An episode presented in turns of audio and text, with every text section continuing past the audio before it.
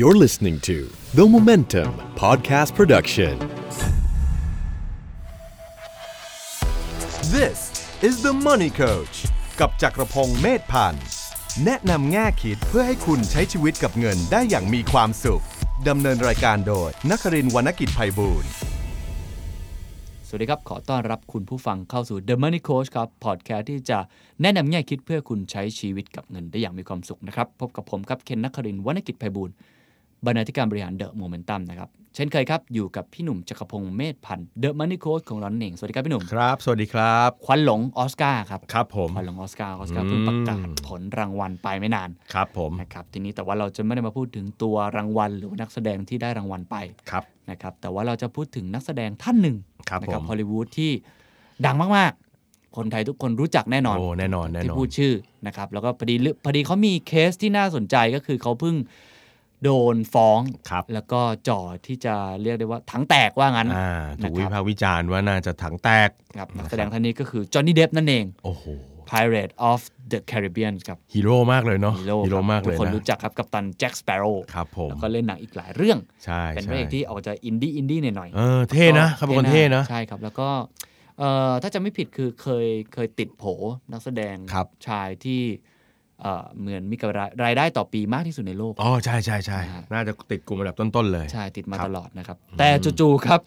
ครับ มีข่าวไม่นานมานี้ เออ ว่าเขาถังแตก ครับผม เอ้ยมันเกิดอะไรขึ้นครับพี่หนุ่ม จริง ๆ มัน ถ้าเอาตามตามเรื่องนะครับ ครับ รู้สึกเหมือนกับว่ามันเป็นการฟ้องกันไปฟ้องกันมา ครับ มันเริ่มจากจอห์นนี่เดฟเนี่ยแหละ ฟ้องเขาก่อน อืม นะครับกลุ่มนี้กลุ่มที่คอยเขาเรียกก็คือนักแสดงส่วนใหญ่ก็จะมีผู้จัดการเนาะหรือมีบริษัทที่เข้ามาดูแล อืม ดูแลการเงิน ดูแลการลงทุนจัดสรรอะไรต่างๆให้ ซึ่งกลุ่มนี้ก็คือเอ่อ The Management Group ครับ นะครับหรือ TMG เนี่ยนะครับซึ่งก็เอ่อเดฟก็ฟ้องเขาก่อนว่าเฮ้ยเงินฉันมันมันไปไหนวะ มันหายไปไหน ครับ นะ คือ ครับ จู่ๆก็รู้สึกว่าเงินหายไป เออ ก็เลยฟ้องบริษัทที่ เงิน ดูแล มัน ด้าน หว กา บ รเงิน หาบเหลือเกิน ครับ ประกอบกับเอ่อช่วงที่ผ่านมาคือก็บอกว่า TMG เนี่ยดูแลเรื่องการเงินให้เดฟมา 17 ปีแล้ว โอ้ นะครับไป อ นั่ง ยู่ด้วยกันมานาน เออไปนั่งอ่านหมายนะที่เขา ที่เขาฟ้องกันเนี่ย ฮะ 17 ปี แล้วเขาก็บอกว่ามีบางครั้งก็ทำงานผิดพลาด อืม เออทำให้เขาลืมเสียภาษีอะ อืม เออยื่นภาษีหลังเดทไลน์ทำให้เขาต้องมีการโดนค่าปรับอะไรต่าง ครับ ๆ ซึ่งตอนนั้นก็ยังไม่ได้อะไรมาก แต่พอมันรวมหลาย ๆ เหตุเข้าไปก็ทำนี้ก็ทำเรื่องฟ้องไป อืม นะครับว่า เอ๊ะทำไมฉันดูเหมือนใกล้ๆ จะเป็นคนหมดตูดวะ จู่ๆก็หมดตูดซะงั้น อ่า ก็ TMG ก็ฟ้องกลับบ้าง ครับฟ้อง ก็ ว่า ฟ้องกลับว่า เฮ้ย แล้วคุณไม่รู้ตัวเลยเหรอ ว่าคุณน่ะเป็นคนใช้เงินมือเติมแค่ไหน เองนั่นแหละใช้เอง เออ เองทั้งนั้นอะไรอย่าง เงิ เงี้ย มั นะครับ ไม่มีทางที่จะกระโดดออกมาเองได้ เออ เองทั้งนั้น ก็ออกแนวเรียกว่าอะไรอะ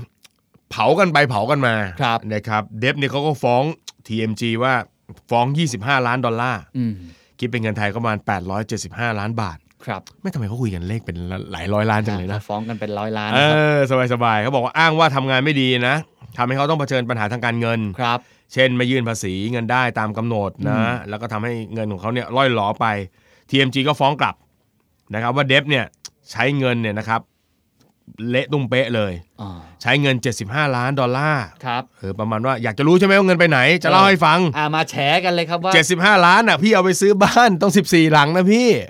เดี๋ยวเดี๋ยวเดี๋ยวครับ ซื้อบ้าน 14 หลัง ครับเขาจะนอนยังไงครับเนี่ย โอ้โห โอ้ยพวกเราจะซื้อห เดือลัน ง ห นึ นึ่ง ง ยังนอนกันไม่ เออ ต้องโอ้โหที่ละสองคืน เอ นะ อแล้วพวกเรานี้จะซื้อหลังหนึ่งเนี่ยคิดแล้วคิดอีก นะครับอ่าเขาดาราดังอ่า เอาว่า เงิน ไป ส่วนก้อนแรกคือใช้ไปกับ 75 ล้านหรือราวๆ2,600 ล้าน อืมเบๆ นี่ค่าบ้าน เบาๆ ค่าบ้าน อ่14ละอ่ะ อืม มีอะไรอีกครับที่ทำให้จนนี่ แล้วก็ฟุ่มเฟือยมากนะคุณน่ะซื้อเรือยอชต์ อืม นะครับ จ้างพนักงาน 40 คน ครับ 40 คนที่เป็นฟูลไทม์นะฮะ บนเรือยอชต์นะฮะ ดูแลเขาอะ อ๋อดู ใน แลเขา บ้า อย่าน งเดียว ตามเออคอยที่อ่าบ้านมีต้องเยอะเลยต้อง 14 หลัง อ่าค่าจัดการก็มากตาม อ่าค่าจัดการก็ต้องมากตาม ครับ นะครับ ค่าเครื่องบินเจ็ตส่วนตัว ครับเขาบอกว่าค่าซื้อเรือยอชต์เนี่ยนี่ผมดูในไทย ครั รัฐ บผม นะครับ ประมาณ 630 ล้านบาท อื้อหือ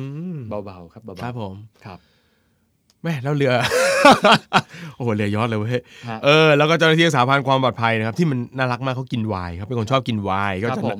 เนี่ยรู้ไหมคุณเดฟคุณนำเข้าไวน์เนี่ยเดือนเดือนหนึ่งเนี่ยประมาณ 30,000 เหรียญ อืมเบาๆครับสามหมื่นเหรียญเงินไทยก็ประมาณ คูณ 35 เข้าไป ก็ล้าน 9แสนโอ้ล้านหนึ่ง โอ้โหซื้อไวน์กินเดือนละล้านนะค โอ้ รับ ครับผม ไวน์อะไรครับ เรา เนี่ย มาซื้อบ้านเอื้ออาทรไหม สบายๆเลยนะ ไวน์อะไรครับเนี่ย คุณจอนนี่เดฟ ครับผมเราก็ได้แต่อิจฉาเข้าไปนะครับ แล้วนอกจากนี้เนี่ยยังซื้อแบบ เอายังมีค่าเช่าครับ ครับ เอ่อเดฟเนี่ยเขาเข้าเช่าโรงเก็บ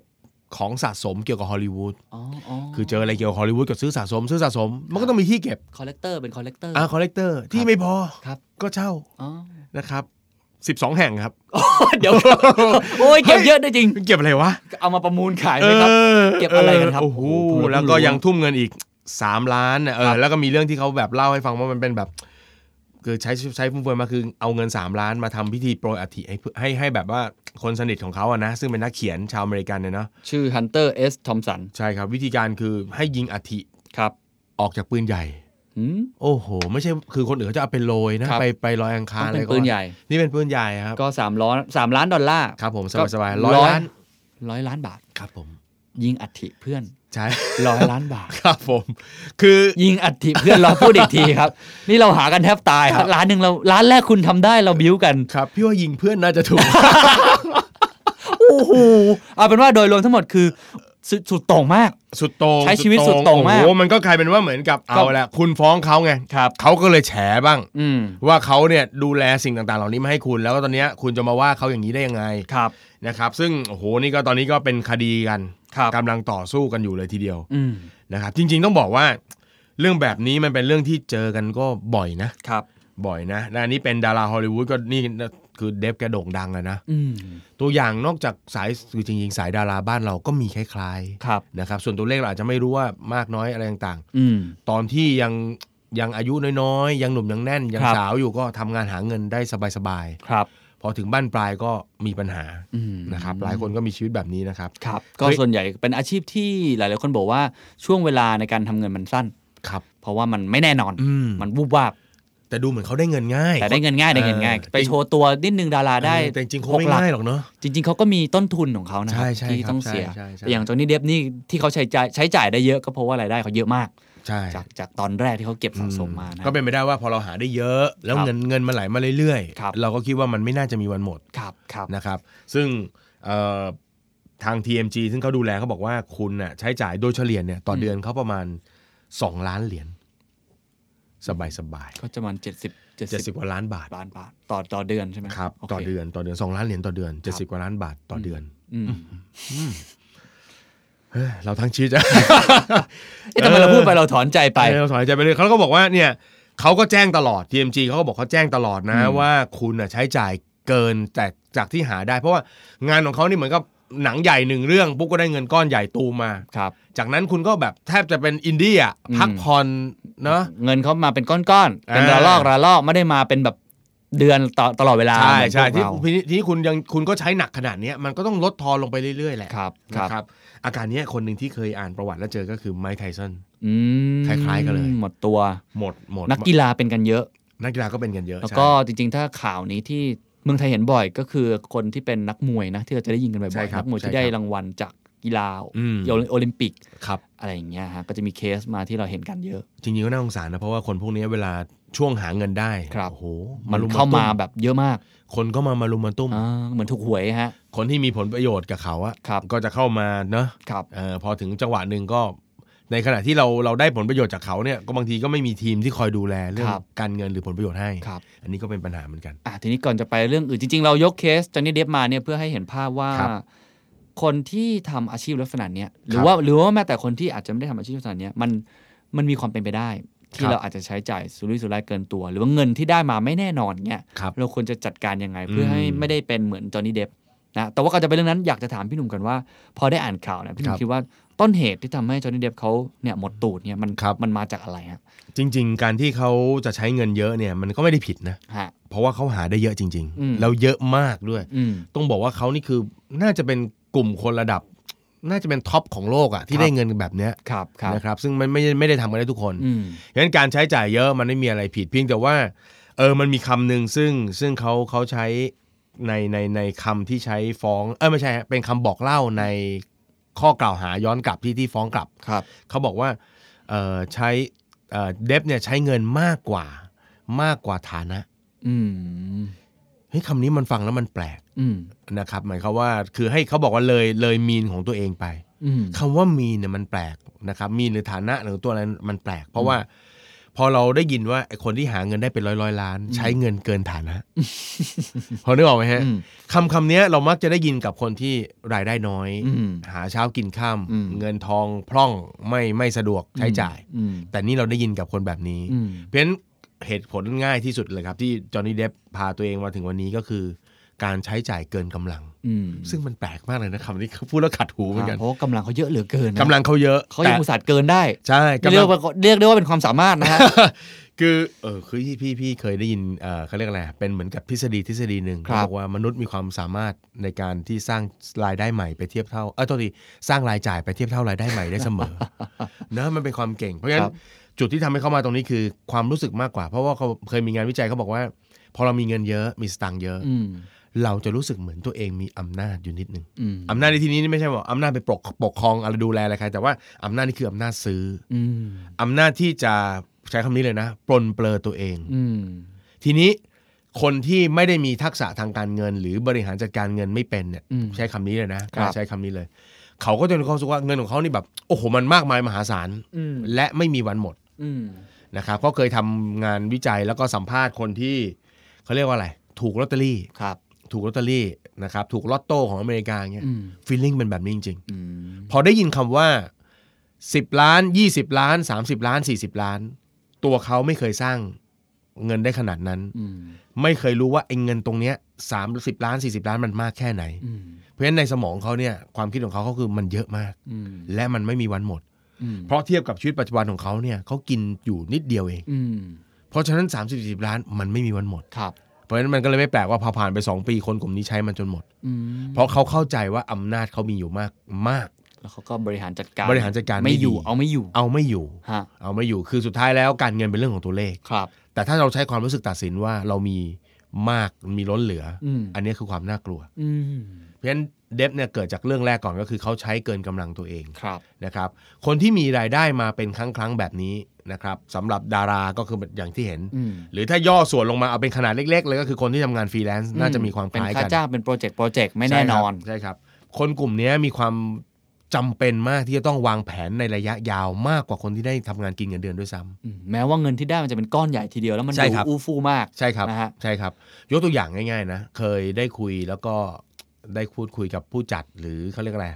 เอ่อคนที่ทำงานในวงการทีวี ครับ เขาบอกว่าดาราบางคนเนี่ยเข้ามาในวงการใหม่ๆเอง อืม แล้วก็เริ่มสมมุติว่าเล่นเรื่องหนังสักเรื่องเอ่อละครสักเรื่องหนึ่งแล้วเริ่มปัง ครับ อาจจะได้รับบทเป็นพระรอง อาจจะได้รับบทเป็นเอ่อตัวร้ายที่รู้สึกคนเริ่มพูดถึง ครับ รายได้ตูมเข้ามา อืม คนกลุ่มนี้เนี่ยเอ่อบางครั้งเนี่ยวางแผนการเงินผิดเลย อืม โดยการเริ่มซื้อบ้านหลังใหญ่เลย อืม นึกออกไหมฮะ เพ พ ราะ อ ว่าอืมเพราะ พอเริ่ คิด ม ว่าน่าน่าจะจ่ายไหว ใช่ เพราะว่าตูมแรกมันเข้ามามันเปลี่ยนแปลงทุกอย่าง อืม แต่ก่อนเงินเขาได้มาประมาณเดียวเอง ครับ ถูกไหมอาจจะทำอ่ะทำงานส่วนตัวทำอะไรต่างๆ แต่พอมาเป็นดารา อืม เริ่มมีชื่อเสียงเงินก้อนแรก ๆ โถมเข้ามาในช่วงแรก อืม ๆมันคือความเปลี่ยนแปลงที่มันกระทันหันมาก อืม แล้วก็หลายๆคนเนี่ยใจร้อน ครับ รีบซื้อบ้านนะครับเพราะเดี๋ยวมันต้องมีรายการไปเที่ยวบ้านดารา ใช่ไหมเราจะมาหามาที่คอนโดเราห้องเล็กๆ ขนาด 22 ก็ไม่ได้ ครับ ก็กลายเป็นว่าซื้อซื้อหลังใหญ่ อืม ซึ่งซึ่งการซื้อตรงนั้นไม่ได้ผิดอะไรเลยนะครับ อืม ไม่ได้ผิดอะไรเลย แต่ในในมุมหนึ่ง รายได้คุณเนี่ยมันยังมีความไม่แน่นอน อืม ความเป็นดารามันมีผันผวนได้อยู่แล้ว ครับ เนกอะไหมกลายเป็นว่าเฮ้ยเราสร้างรายจ่ายใหญ่ อืม แล้วก็ผูกพันในระยะยาว 30 ปี อืม แล้วก็เป็นภาระทำให้การทำงานของเรามาเริ่มเปลี่ยนแล้ว ครับ แทนที่เราเฮ้ยทำงานมีความสุข ได้ทำงานที่รักได้เงิน อืม เออที่มันเริ่มเปลี่ยนแล้วว่าต้องออกไปทำงาน เพราะว่าผูกภาระไว้ อืม เพราะฉะนั้นกลุ่มเนี้ยมีความจำเป็นต้องวางแผนมากกว่า ครับ จริง ๆ แล้วอาจจะไม่ใช่แค่กลุ่มนี้ เพราะว่าที่ที่อยากจะยกเคสนี้มาเล่าว่าจริงๆหลาย ๆ คนก็น่าจะมีรายได้ ครับ บางครั้งอาจจะเป็นแบบนี้เหมือนกันคล้าย ๆ กันนะครับ อืม บางครั้งเรามีโบนัสก้อนใหญ่มา ครับ นะครับหรือบางครั้งเราได้รายได้ที่มันเป็นก้อนใหญ่มา อืม นะโดยที่เราอาจจะไม่คาดคิด ครับ อย่างเงี้ยบางทีเราเอ๊ะ เราจะจัดการกับมันยังไง ครับ อันี้ต้องถามพี่หนุ่มครับว่า ครับ โอเคเราดูจากเคสดารา อืม นะครับท่านนี้จอห์นนี่เดฟอย่างเงี้ย ครับ ถ้าเป็นตัวเราเองเงี้ยพี่หนุ่มมีคำแนะนำยังไง สมมุติได้ได้เงินก้อนหนึ่งมา ครับ อย่างเงี้ยเราควรใช้จ่ายกับอะไรถ้า ถ้าไม่ใช่ใช้จ่ายแบบไปซื้อบ้านหลังใหญ่ทีเดียวเลยพี่หนุ่มคิ ครั ด บ ว่ามันควรจะบริหารยังไงดีครับ อันดับแรกต้องมองก่อนว่า ตัวกระแสของรายได้เนี่ยมันจะเข้ามาอย่างเงี้ยได้ได้บ่อยได้ต่อเนื่องแค่ไหน อืม นะครับ ถ้าเรากระแสรายได้มันมีความต่อเนื่องนะครับ อย่างเช่นอาจจะมีการไปรับงานแล้วมีการผูกสัญญาในระยะ ยาวไว้สักหน่อยอย่างเงี้ยนะ อืม สองสามปีถูกไหมฮะบางทีบางบางบางการทำงานบางอย่าง บางกลุ่มก็มีฮะว่าจะว่าจ้างงานกันเป็นประจำทุกเดือนส่งงานให้ อืม นะครับถ้าเรามีกระแสรายได้แบบนี้มากพอเนี่ยโอเค การวางแผนการเงินก็จะง่ายขึ้น อืม แต่ถ้ากระแสรายได้ของเราเป็นลักษณะพอตูมปุ๊บต้องหาใหม่ อืม ตูมปุ๊บต้องหาใหม่ แบบเนี้ยต้องต้องระมัดระวังการที่เราจะสร้างภาระทางการเงินในระยะยาว อืม ไม่ว่าจะเป็นรถเป็นบ้านหรืออะไรต่างๆ คีย์แรกของการวางแผนเนี่ยอย่าเพิ่งไปเติมในสิ่งที่มันจะเป็นภาระระยะยาว แต่ให้มองชีวิตประจำวันก่อน อืม นะครับยกตัวอย่างเช่น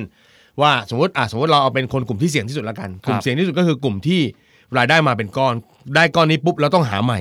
อืม กลุ่มนี้เนี่ยอยากให้เรามาประเมินรายรับรายเออโทษทีฮะรายจ่ายในแต่ละเดือนดูก่อน อืม แล้วให้กันส่วนนี้เป็นส่วนแรก อืม มันมีความจำเป็นจริง ๆ ว่าเฮ้ยเราได้เงินมาเนี่ยเราต้องอยู่ เพราะว่าไม่รู้ว่างานจะได้อีกเมื่อไหร่ อืม เพราะฉะนั้นเราต้องมีเงินพอกินไปกี่กี่เดือนก็ว่ากันไปนะครับ แล้วก็ส่วนที่ 2 งานบางอย่างเนี่ยมันมีลักษณะที่อาจจะมีความจำเป็นต้องต้องจ่ายหรือต้องลงทุนบางส่วนด้วย อืม อย่างเช่น การรับงานเข้ามาเนี่ยเขาอาจจะมีมัดจำมาก้อนหนึ่งเสร็จแล้วเราก็ต้องเป็นคนดูแลค่าอุปกรณ์ค่าวัสดุเบื้องต้นในการจะทำงานส่งให้เขาอย่างเงี้ยนะเราอาจจะต้องมีการกันเงินเหมือนกัน อืม ได้เงินมาปุ๊บก็ต้องกันไว้หมุนเวียน อืม มีเยอะมากครับเพอสมมุติเราทำงานใหญ่ก้อนหนึ่งมา ได้เงินมา3 0 0 0 0น อืม ก็เอา 3 0 0 0 0นนั่นมาอยู่ในกระเป๋าอยู่ใน ATM แล้วก็ถอนกินอยู่ใช้จ่า เหมื ย อนเป็นเงินส่วนตัวไปเลย ใช่ที่ถูกก็คือมันต้องกันออกมาเพื่อจะหมุน อืม กิจการด้วย อืม ซึ่งกิจการเรามันก็มีโอกาสครับที่เราจะต้องลงทุนอะไรไปก่อน ครับ นะรับจ้างถ่ายภาพเราจะต้องซื้อนู่นซื้อนี่ถ่าย หรือบาง แล้ว ครั้ง นี่ เรา ก่อน ไปงานอื่นๆ ไม่ว่าจะอะไรแล้วแต่อาจจะต้องแอดวานซ์ไปก่อน เออแอดวานไปก่อน ครับ นะครับซึ่งไอ้วงเงินแอดวานตรงนี้เนี่ยมันก็ควรจะมีอย่างน้อยเนี่ยมันต้องเท่ากับระยะเวลาเก็บเงินอะ อืม สมมุติเราทำงานให้เขาเสร็จปุ๊บเราใช้เวลาเก็บเงินกัน 3 เดือนเนี่ยมันก็ต้องมีเงินหมุนไว้สักสำหรับกิจกรรมต่อๆไปกิจการต่อๆไปสัก 3 เดือน อืม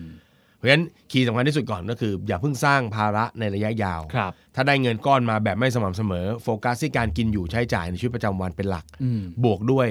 เงินสำหรับการสร้างรายได้ในอนาคตต่อก็คือทุนหมุนเวียน อืม อันนี้เป็นเรื่องสำคัญมาก ครับ ครับผม ข้อ2อะครับหลังจากนั้น หลังจากนั้นพอเราสมมติเราวางแผนได้แล้วโอ ครับ เค เราจะมีรายได้ประมาณนี้ต่อเดือน อ่า เราประเมินแล้วว่ารายจ่ายเราประมาณเท่านี้เรา ครับ กันไว้แล้วส่วนหนึ่ง อืม ยังไงต่อดีครับที่จะทำให้เราได้สามารถใช้จ่ายหรือว่าใช้ชีวิตเหมือนมนุษย์เงินเดือนทั่วไปได้อย่างมีความสุข พอเนี่ยนี่คือเรียกว่าการมองที่สภาพคล่องก่อนในข้อหนึ่งเนี่ยคือสภาพคล่องว่าเฮ้ยเราเราดูแลชีวิตตัวเองได้ละ อืม สมมติว่าเราอาจจะทำได้ก้อนหนึ่งแล้วอาจจะอยู่ไปได้ 3 4 เดือน อืม 6 เดือน 1 ปีก็ว่ากันไปก็หมุนอันนั้นก็คือเป็นเงินที่หมุนใช้คำว่าหมุนรอบ ครับ มันทำให้เราไม่เครียด อืม หลังจากนั้นถ้าเกิดว่าเอ่อชีวิตประจำวันดีโอเค มีเงินกินเงินใช้มีเงินทำงาน อืม นึกออกไหมมีเงินก้อนเข้ามาอีก ครับ อ่ะทีนี้อ่ะเราอาจจะเริ่มบริหารจัดการหรือมองเพื่อที่จะเติมเต็มสิ่งต่างๆ ให้มันชีวิตมันมีความสมบูรณ์ อืม เราอาจจะเริ่มมองถึงบ้านถึงรถถึงอะไรต่างๆ ก็พอได้ อืม นะครับ ซึ่ง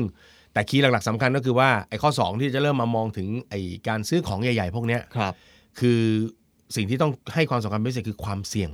ม ของรายได้ถ้ามันหายไป อืม เพราะฉะนั้นสมมติเคนบอกว่าอ้าวละเราทำงานอิสระได้เงินก้อนมาจัดสรรให้กินอยู่ใช้จ่าย จัดสรรไว้เป็นเงินหมุนเวียนเรียบร้อย ครับ เกิดทำไปสักแป๊บหนึงมีเงินก้อนใหญ่เข้ามาอีก อืม งานมันชุกเหลือเกิน มีเงิ อืมนก้อนใหญ่เข้ามา ก็อย่าเพิ่งรีบร้อน อาจจะต้องรอเพื่อสะสมเงินให้เป็นแท้งไว้สักหน่อย อืม สะสมเงินให้เป็นแท้งมากพออย่างเช่น ถ้าเกิดบอกว่าจะซื้อบ้านก็อาจจะต้องเป็นเก็บไว้เป็นดาวส่วนหนึ่ง และเก็บไว้สำรองเผื่อผ่อนอีกส่วนหนึ่ง อ๋อเพราะว่าเขาไม่ได้มีรายได้มาทีทีๆเหมือนมนุษย์เงินเดือนทั่วไป ใช่ครับ นะฮะ เพราะฉะนั้นกลุ่มเนี้ยเขาจะมีปัญหามาก เพราะว่าถ้าเขาไม่เผื่อไว้แบบเนี้ยเวลาสำรองนี่สำรองแค่กินอยู่ไม่ได้ อืม เราต้องสำรองเผื่อสำหรับถ้าวันหนึ่งเราจะซื้อบ้านซื้อรถ ครับ ต้องเตรียมไว้เลย กี่เดือนแล้วก็ว่าไปเนาะ ใช่ อย่างน้อย นี่คือสองส่วนละเนอะ ครับ ก็คือเรื่องของ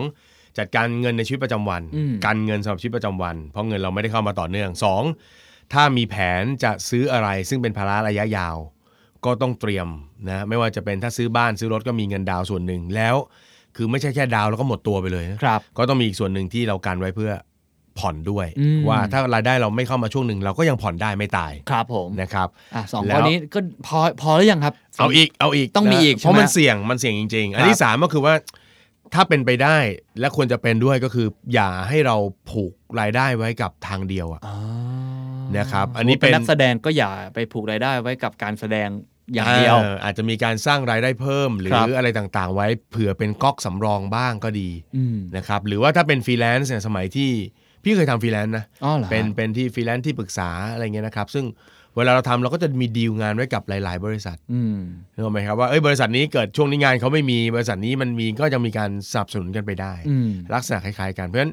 อย่าผูกตัวเองไว้กับรายได้ทางใดทางหนึ่ง อืม ซึ่งมันมีโอกาสที่มันจะหายไปได้ ครับพยายาม นะครับ หารายได้จากหลายช่องทางที่พี่หนุ่มเน้นบ่อยๆ ใช่ค ผ รับ มเห็นหลาย ๆ คนนะครับนักแสดงหรือว่านักกีฬาที่เป็นมีรายได้ลักษณะเป็นก้อนใหญ่ ๆ ก้อนใหญ่มาเรื่อย ๆ แล้วก็ อ่า ระยะเวลาที่เขาได้เนี่ยไม่แน่นอนอย่างเงี้ย ครับ เขามักจะไปทำธุรกิจส่วนตัว อืม พี่หนุ่มคิดว่าเป็นเรื่องเรื่องที่ดีไหมฮะ มันขายคล้ายๆกันด้วยนะ ใช่ฮะหมูกระทะหรือว่าแบบด ร้านอาหาร เออดาราก็จะชอบขาย ร้าน เสื้อ อา ผ้า หารเสื้อผ้า ค ส รับ ปา ใช่ครับ ขายกระเป๋า อะไรไม่รู้ในไอจีเครื่องสำอางอะไรพวก ก็เลนี้ยเรียก นะ ว่าเป็นเป็นเหมือนกับธุรกิจที่ใช้แบรนดิ้งส่วนตัวในการโปรโมทด้วยเนาะง่ายดีอะไรเงี้ย ครับผม ฮะ จริงๆต้องบอกว่าทำธุรกิจมันก็เป็นการสร้างช่องทางรายได้เพิ่มอยู่แล้วล่ะ มัน ครั เป็บนเรื่องที่ดี ครับ เพียงแต่ว่านิดเดียวครับ นิดเดียว คือเวลาทำธุรกิจเนี่ย ดาราผมผมคิดว่าดาราและคนดังหลายคนน่ะมีความเข้าใจผิด อืม ว่าการทำธุรกิจเนี่ยมันแค่มีแบรนดิ้งที่ดี ม คือตัวเขาเป็นแบรนด์อยู่แล้ว ม แค่คิดว่าเราชื่อเราเป็นคนแนะนำผลิตภัณฑ์นี้ ฉันจะทำอะไรก็ได้เนอะเอ่อเคนดังขึ้นมาเคนบอกว่า โอ้เคนขายครีมก็ได้ เคนขายกระเป๋าก็ได้เคนซึ่งจริงมันไม่ใช่นะฮะ ครับ เอ่อการมีชื่อเสียงเนี่ยมันช่วยเป็นช่องทางในการโปรโมทได้ได้ส่วนหนึ่ง อืม แต่ภาพรวมของการทำธุรกิจเนี่ยมันมีมิติที่มากกว่านั้น อืม นึกออกไหมฮะ ครับ เพราะฉะนั้นก็ถ้าเกิดจะทำเนี่ยมันมีความจำเป็นอย่างยิ่งที่เอ่อคุณจะต้องมีความรู้ทางด้านธุรกิจพอสมควร อืม ไม่งั้นก็ลงทุนกี่ทีก็เหมือนเดิมอะ ครับ ไม่เข้าใจกิจการนะยกตัวอย่างเช่นเอ่อการจะเข้าใจธุรกิจเรื่องง่ายๆเบสิกที่คุณต้องรู้อย่างยกตัวอย่างเช่น คุณต้องรู้จักลูกค้า อืม ถูกไหมรู้จักลูกค้า รู้จักกลุ่มเป้าหมายว่าเขาต้องการอะไร อันนี้เป็นความรู้ซึ่งเป็นเบสิกมาก ครับ ๆนะครับเวลาที่เวลาผมคุยกับใครที่มันเริ่มอยากจะทำธุรกิจก็จะพูดกว้างๆอะ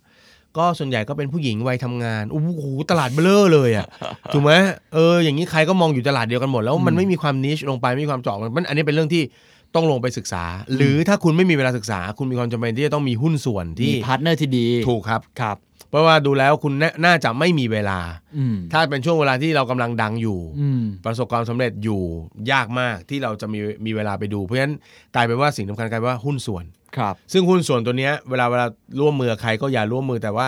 กลุ่มคนที่อยากทำธุรกิจ อืม แต่ขอให้ดูคนที่มีโปรไฟล์ทางธุรกิจเคยทำธุรกิจมา อืม เพราะว่าต้องบอกอย่างนี้ว่าดาราเวลาทำธุรกิจเนี่ยจะไม่เข้าใจ ครับ ดารามีความสามารถสูงครับในการแสดงของเขา การเข้าฉาก การแสดง การถ่ายแบบเป็นเรื่องหมูหมูๆของเขา อืม ทำเหมือนโอ้เราคนอื่นไปทำนี่ไม่ได้นะครับ เขามีความเก่งของเขา แต่พอมาทั้งทำทางด้านธุรกิจเช่นกัน อืม มันก็มีสิ่งที่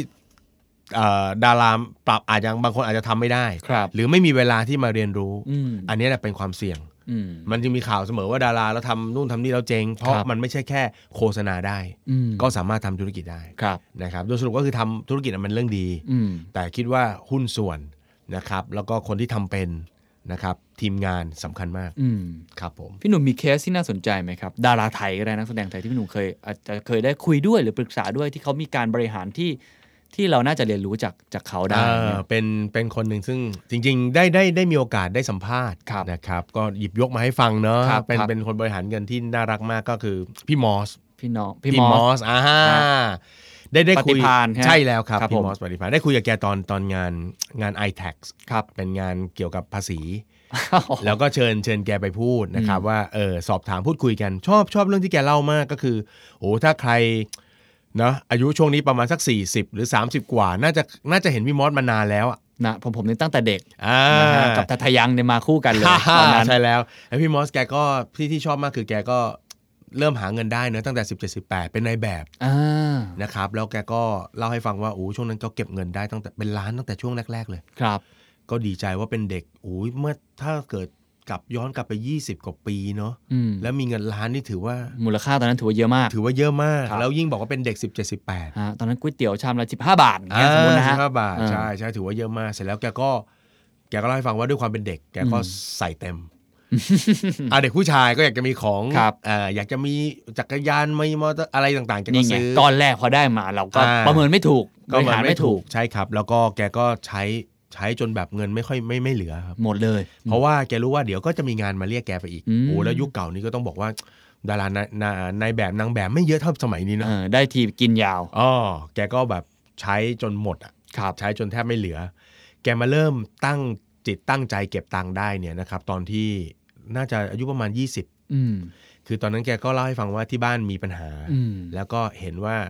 ที่ผ่านมาเนี่ยก็คือไม่เคยมายุ่งกับเงินของพี่พี่มอสเลย อืม วันดีคืนดีที่บ้านก็ขอให้พี่มอสช่วย อืม นะพี่มอสแกก็บอกว่าไม่มี อืม ก็เลยตกใจตัวเองว่าที่บ้านก็ตกใจหาเงินได้ต้องเยอะ เงินหายไปไหน อืม เออแล้วแกก็บอกว่าแกรู้เป็นความรู้สึกผิดเล็กๆตัวที่ไม่ได้ช่วยที่บ้านในวันนั้น จากนั้นแกก็เริ่มเก็บสตางค์ อืม เก็บสตางค์เก็บสตางค์ทีนี้ก็อยากลงทุนด้วยเอ้ยทำยังไงดี อัตราดอกเบี้ยมันก็ต่ำเหลือเกิน เก็บสตางค์ได้แกก็เอาไปซื้อที่ฮะ อืม เก็บตังค์ซื้อที่ เก็บตังค์ซื้อที่ ครับ เก็บตังค์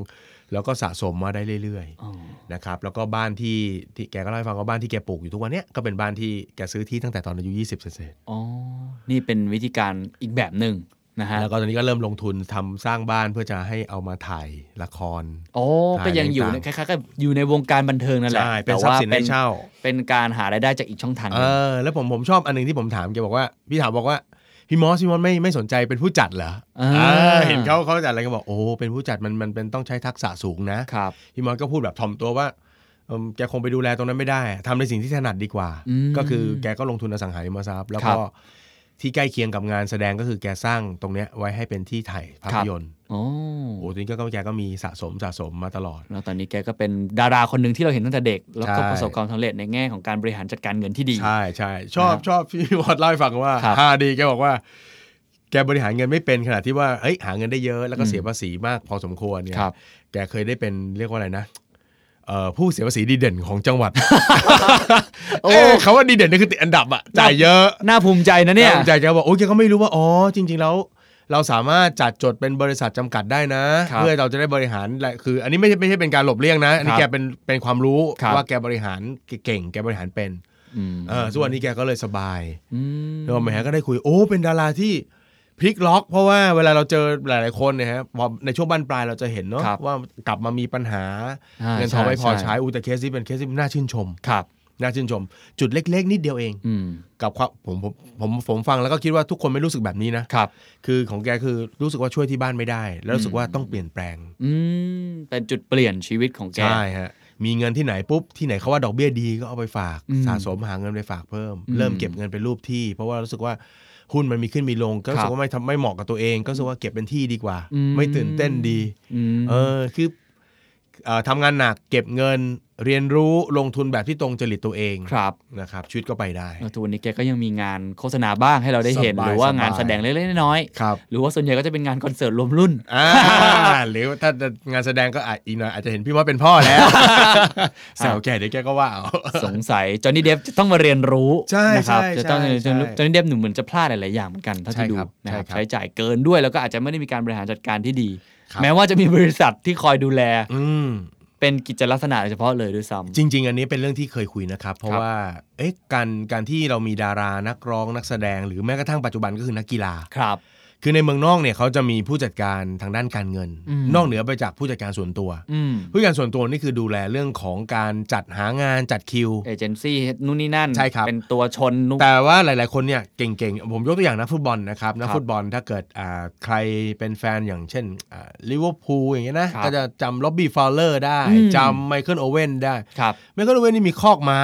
อืม นะครับไมเคิลเอ่อล็อบบี้ฟาวเลอร์นี่เป็นเจ้าของอสังหาริมทรัพย์ อืม คือเหมือนกับว่าพอขณะที่เขาทำทำอาชีพของเขาอยู่เนี่ย อืม เขาก็จะมีที่ปรึกษาทางด้านการเงิน ครับ ซึ่งคอยให้ให้คำแนะนำว่าเขาอยากจะเอาเงินไปลงทุนทำอะไร ก็จะมีทีมที่คอยดูแลให้ อืม ซึ่งมันมันอาจจะต่างจากการที่เราไม่มีใครดูแล ครับ เราได้เงินสตุ้งสตางค์มาเยอะแล้วเราก็เป็นเรียกว่า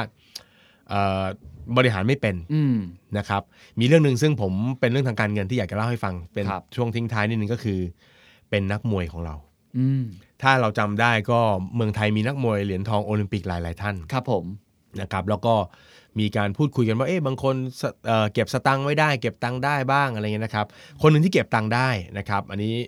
เอ่อผมได้ข้อมูลมานะนะครับ อันนี้ก็ไม่ต้องเอ่ยชื่อแล้วกันเนอะเล่าเป็นเล่าเป็นประเด็นแล้วกันเล่าเป็นประเด็นแล้วกัน ลองไปเดากันเอง เราไปเดากันเอง มีไม่กี่คนที่ได้เหรียญทอง นะครับ ถ้าผมจำไม่ผิดน่าจะได้ประมาณได้เหรียญทองคนที่ 2 ที่ 3 นี่แหละ โอเคแหมพี่พูดสักขนาดนี้ พอลงลงมาจากเครื่องผมจำได้เพราะว่าเคสนั้นเนี่ยเอ่อผมได้ได้ได้ฟังเคสจากท่านสมัครสุนทรเวช ครับ ตอนนั้นท่านเป็นผู้ว่ากรุงเทพมหานคร ครับผม พอได้เหรียญทองมาปุ๊บเราก็ต้องมีการแห่แหน อืม นะรอบกรุงเทพ ครับ เอ่อเคสนั้นน่ะนักมวยท่านนั้นเนี่ยท่านผู้ว่าสมัครกระซิบข้างหูเลยนะครับ ครับ ว่าเดี๋ยวจะได้เงินรางวัลเนี่ยมันจะหลั่งไหลมา อืม แม้มันจะไม่มากเท่ากับคนแรกๆก็ตาม ครับ แต่มันก็เยอะพอสมควร สิ่งแรกที่คุณต้องทำก็คือหาผู้จัดการการเงินซะ โอ้โห นี่เป็นคำแนะนำจากท่านสมัครเลย ใช่ใช่ใช่นี่ผมเป็นแฟนเคสที่ผมเคยเพราะมาแต่ก่อนผมกับบ้านท่านสมัครใกล้กัน อ๋อ แล้วก็ท่านก็บอกเลยว่าหาผู้จัดการการเงินดูแลการเงินตัวเองให้ดี อืม เพราะว่าเงินมันจะถาโถมเข้ามาเยอะมาก ครับ แล้วมันจะมาครั้งเดียวเนี่ยแหละ อืม ถ้าบริหารและเก็บกักได้ดี มันจะเลี้ยงคุณได้ทั้งชีวิต โอ้โห นะครับ แล้วก็เอ่อปัจจุบันนี้ถ้าผมจำไม่ผิดก็คือท่านท่านเนี้ยก็ยังใช้ชีวิตกับยังใช้เงินปกติ อืม เป็นนักมวยที่ไม่ได้ถูกว่าของเหมือนคนอื่นว่า เอ้ยเราใช้เงินหมด อืม นะแล้วก็ ไม่ได้ มี มีข่าวไหมเห็น ไม่มีข่าวไม่เห็น มีร้านที่ขายขายผ้า มีธุรกิจส่วนตัว ธุรกิจส่วนตัว โอ้ แล้วก็ยังดูแลตัวเอง แล้วก็ล่าสุดถ้าผมจำไม่ผิดก็มีอ่าช่องทีวีไปทำข่าว ครับ ไปทำสัมภาษณ์ชีวิต ครับ ว่าถึงวันนี้เป็นยังไง ถ้าผมจำไม่ผิดภรรยายังให้เงินวันละสองร้อยเหมือนกัน เอ๊ะเดี๋ยว ผู้จัดการส่วนตัวนี่ ไม่ใช่ภรรยาใช่ไหมครับ เออ ชักยังไง เออคือคือเรารู้สึกว่าโอ้คือ เห็นไหมฮะว่า ถ้าเรามีอาชีพแบบเนี้ยมันคือครั้งใหญ่ ครับ ช่วงเวลาเดียวจริง ครับ ๆ ถ้าเราบริหารดี ครับ นี่มันคือการทำงานครั้งเดียวแล้วมีเงินใช้ทั้งชีวิต โอ้โห อันนี้คือถ้าในคนที่ได้เงินเยอะๆ หรือในต่างประเทศก็จะต้องมีผู้บริหาร หรือว่าเป็นคนที่ช่วยช่วยจัดการ ใช่ใช่ นะครับ แต่ถ้าเกิดเป็นพวกเรากันเองอย่าง ค เงี้ รั ย บ บางทีเราอาจจะต้องเป็นเป็นผู้ปรึกษาทางการเงินด้วยตัวเอง ใช่ใช่ นะเพราะฉะนั้นเราต้องศึกษามากขึ้น ใช่ครับ นะว่าบริหารยังไงอย่างที่พี่หนุ่มแนะนำไปแล้ว3าม ใช่ สี่ ครับ ข้อ ผม เมื่อกี้ที่บอกว่าจำเป็นมากเหมือนกัน ใช่ครับผม โอ้โหวันนี้ก็ได้ความรู้มากมายนะครับแล้วก็เคสจอห์นนี่เดฟต้องติดตามต่อไป ครับผม ว่า เอาใจช่วย ว่าจะเป็นยังไง คือนิดเดียวนิดเดียวสั้น ครับ ผมคิดว่าเขาแก้ได้ อ่า เพราะว่าอันนี้พูดพูดกันแบบตามหลักเลยก็คือตัวเขายังเป็นมียังมีมูลค่าอยู่ อ่า นะครับผมคิดว่าเขาจับหนังเรื่องต่อไปเนี่ย ครับ ไอการที่มันจะมาเคลียร์ปัญหาตรงเนี้ยหรืออะไรต่างๆก็น่าจะโอเค คือ หรือ เขา แม้กระทั่งอสังหาริมทรัพย์อีก 14 หลัง ครับ อะไรของเขานั่นน่ะ ขายไปก็โอเคแล้วแหละ อ่าก็ยังยังบริหารจัดการได้ สองหลังนะครับคอลเลกชันส่วนตัวทั้งหลายแหล่ ใช่ใช่ คือ แต่สิ่งที่น่ากลัวคือ ไม่ว่าเงินมันจะหลั่งไหลมายังไง อืม ถ้าตัวภาชนะที่รองรับมันเป็นถังน้ำที่รั่ว อืม เราไหมครับเพราะฉะนั้ คน รับ สิ่งที่จอห์นนี่เดฟต้องเปลี่ยนอาจจะเป็นเรื่องของวิธีการใช้เงินของตัวเอง ครับผม นะครับหรืออาจจะเปลี่ยนผู้จัดการก็ได้ ลองเอามานี่โค้ดดูไหม อ่ะแหมอ่ะวันนี้ถ้าเกิดจอห์นนี่เดฟฟังอยู่ก็เรียนเชิญ นะครับ กดไลค์เพจเดี๋ยวมันนี่โค้ช ครั ได้ บผมจัดให้ฮะ นี่ เป็นเคสที่น่าสนใจที่เราสามารถเรียนรู้ได้จากข่าวต่างๆ ที่เกิดขึ้นนะครับแล้วถ้าเกิดโอกาสหน้ามีข่าวอื่น ๆ ที่น่าสนใจเดี๋ยวจะหยิบมาพูดคุยกันอีก ครับผม นะครับวันนี้เดี๋ยวมันนี่โค้ชต้องลาไปก่อนสวัสดีครับ ครับ สวัสดีครับ This is the Momentum Podcast Network. Download all episodes at themomentum.co slash podcast. Themomentum.co. Seize the moment.